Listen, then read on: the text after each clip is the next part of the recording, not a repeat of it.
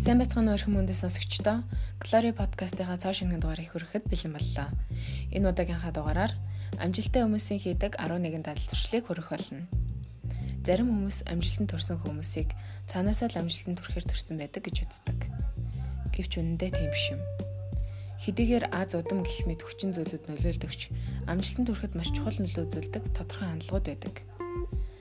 Тэгвэл асуулт хариултын вебсайт Quora-гаас гаргасан хамгийн амжилттай ажилладаг хүмүүсийн 11 чухал дадал зуршлуудыг нэгтгэн хүргэж байна. Нэгдүгээрт өөрөө өөртөөгөө ярилцах. Зохиолч Майкл Стафки амжилтын намын судалгааны хэсгийг боловсруулахдаа дараах түнэлтэд гаргажээ. Мөрлийн өндөр ур чадвар шаардсан спортод тамирчдад заавал эзэмших ёстой тодорхой арга техник, ур чадварууд байдаг. Эдгээр ур чадваргүйгээр тамирчид хизэж амжилтанд хүрдэггүй өөрийн дотор орших дайснаа ялан дийлэхийн тулд тухайн стресстэй нөхцөлд өөрөө өөртөө өөр хүнтэй ярилцж байгаа мэт би гэдэг төлөөний үеийг оролцуулгүйгээр ярилцахыг зөвлөдөг. Жишээ нь Обама чи чаднаа гэх мэт. Хоёрдугаарт тэмдэглэл хөтлөх. Ставки түүхэн нэрээ мөнхөлсөн хид хідэн хүмүүс тухайлбал Роми эзэн хаан Маркус Аурелиус, Францын их жанжин Наполеон Бонапарт гэх мэт хүмүүс тэмдэглэл хөтлж байсныг онцолжээ. Сүүлийн үеийн судалгаагаар өөрийн үзэл бодол болон сэтгэл хөдлөлийн талаар тэмдэглэл хөтлөх нь стресстэй үеийг шийдвэрлэхэд чухал нөлөө үзүүлдэг нотолсон байна. 3 дугаарт бясалгах. Мөн Кёрогийн судалгаанд оролцогч болох Опра Бенефри болон Жак Дорсейнер өдөр бүр бясалгадаг бөгөөд бясалгал нь амжилтанд хүрэхэд маш чухал ач холбогдолтойг онцлсан байна. Судалгаагаар бясалгал хийх нь оюун ухаан болоод бие махбодын эрүүл мэндэд тустайгаар зогсохгүй дархлааны системийг сайжруулдаг байна дөрөвдүгээрт сэтгэл хөдлөлөө удирдах сурах. Амжилттай явах хүмүүст бусдын л адил сэтгэл хөдлөлтэй байдаг. Гэтэ тэд сэтгэл хөдлөлөө маш ухаалгаар удирддаг. Оюун санаагаараа хүчтэй хүмүүс сэтгэл хөдлөл нь тэдгэрийн хандлага болон үзэл бодолд хэрхэн нөлөөлдгийг мэддэг бөгөөд өдрийн турш сэтгэл хөдлөлийнхөө хэлбэлцлийг тогтмол хийндэг. 5 дугаарт унших. Дэлхийн хамгийн их амжилтанд хүрсэн Билл Гейтс гэх мэт хүмүүсийн ихэнх нь шуналтай уншигчид байдаг. Хөрөнгө оруулалтын салбарт домог болсон Warren Buffett-ийн өдрийн 80%-ийг уншихад зарцуулдаг. Мөн түгээр засахгүй технологийн тэр бомдон Elon Musk Пужин хэрхэн бүтээгдэхүүнээр ном унсныхаа үр дүнд л сурсан гэж нэгэнтээ хэлж байжээ. Тэгвэл яаж номын орхотон болох вэ гэдэг асуултанд сэтгэл зүйчид ингэж хариулжээ. Та зүгээр л өөрийн сонирхсан зүйлийг хязгаарах номыг өдөр цөөхөн ус уншихаас л эхлэх хэрэгтэй.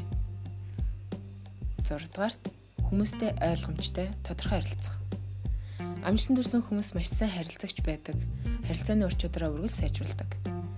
Монлайлал ажлын байр дахь харилцааны эксперт Skip Weisman амжилтанд хүрэхэд дараах харилцааны төвшин байдгийг онцлсан байна. Үүнд өөрөө өөртөөгөө харилцах, хоёрдугаарт өөрөө бусдад харилцах, гуравдугаарт олон нийт групптэй харилцах. Амжилтанд хүрэхийг зорж буй юм боловч эдгээр гурван төвшөнд харилцаагаа хөгжүүлэхийг тэрээр зөвлөжээ. 7 дугаарт бие барьж сурах. Амжилттай хүмүүс хувийн сахилга бат болон бие барьж сурах ач холбогдлыг ойлгосон байдаг. 8 дугаарт амьдралын тогтсон хэмнэлтэй байх. Амжилтанд хүрсэн хүмүүс өдрийн ихэнд болон сүүлд хийдэг тодорхой зүйлүүдтэй байдаг.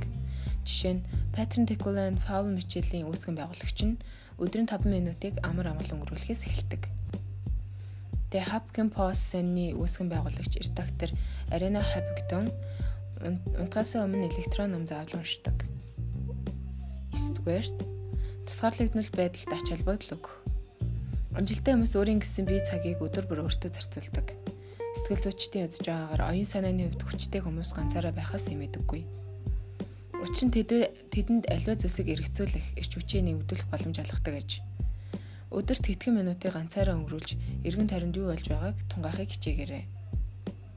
10 дугаарт аливаа зүйл чин сэтгэлээсээ хандах.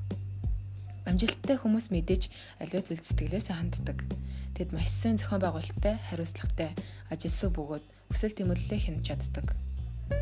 Судалгаагаар аливаа зүйл чин сэтгэлээсээ ханддаг нь тухайн хүний ажлын сэтгэл ханамж болон цаашлаад орлогод нь эргээр нөлөөлдөг хамгийн чухал дадал юм. Эдгээр хүмүүс нь зорилгоо тодорхойлох сад бүршгийг даван тулахтай сайн байдаг. 11-дүгээрт шаргуу байх. Шаргуу байх нь амжилттай хүмүүсийн хамгийн сонгодог бөгөөд сашгүй байх ёстой дадал юм. Сэтгэл зүйчдийн үзэж байгаагаар аливаа зүйлийн талаар хамгийн ихний бодол нь хамгийн ондөвчтэй нь байдаг. Амжилттай хүмүүс үүнийг мэддэг бөгөөд аливаа зүйлийн талаар үргэлж ямар нэгэн зүйлийг сэтсэн байдаг нь олц хэмэртэй байхын гол түлхүүр юм. Ийхүү энэ удаагийн пост подкаст мань өндөрлөж байна. Амжилттай хүмүүсийн хийдэг 11 дадал туршлыг хүргэлээ. Хэрэгтэй мэдээлэл олж авч чадсан болов уу гэж найдаж байна. Дараагийн подкастаараа иргэн уулзцгаая.